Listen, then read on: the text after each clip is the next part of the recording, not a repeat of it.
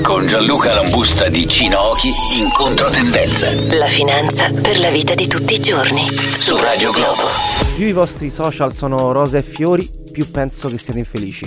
Sbaglio? Fateci caso. Quanto sono belli i social network dei nostri parenti e dei nostri amici. Non c'è un momento di negatività o comunque una situazione che ci può far percepire del disagio. Allo stesso tempo però queste persone noi le conosciamo da vicino e sappiamo che hanno dei momenti di difficoltà, dei problemi a casa, delle avversità da dover gestire e quello che vediamo nella vetrina social non rispecchia le persone che conosciamo. Il problema è che ormai la società si è impostata sulla superficialità, dalle relazioni interpersonali alle relazioni lavorative. Tutto ormai è diventato estremamente leggero e di facciata. Si preferisce passare come persone forti e non deboli perché è la società che ce lo impone. Ricordatevi questo.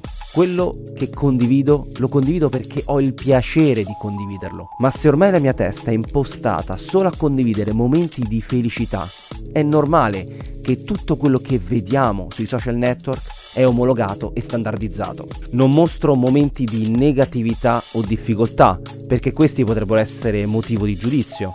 È sempre difficile dire le cose per come sono, è più semplice omettere quello che può creare uno scontro. Ecco perché penso che i social network debbano creare uno scontro di pensieri che possano poi portare ad un movimento di crescita personale. Cerchiamo di non appiattirci e sfruttiamolo questo momento storico che stiamo vivendo. L'internet e tutto quello che ne deriva ci fornisce una rete di miliardi di persone che possiamo raggiungere grazie alle nostre idee, ma soprattutto alle nostre debolezze.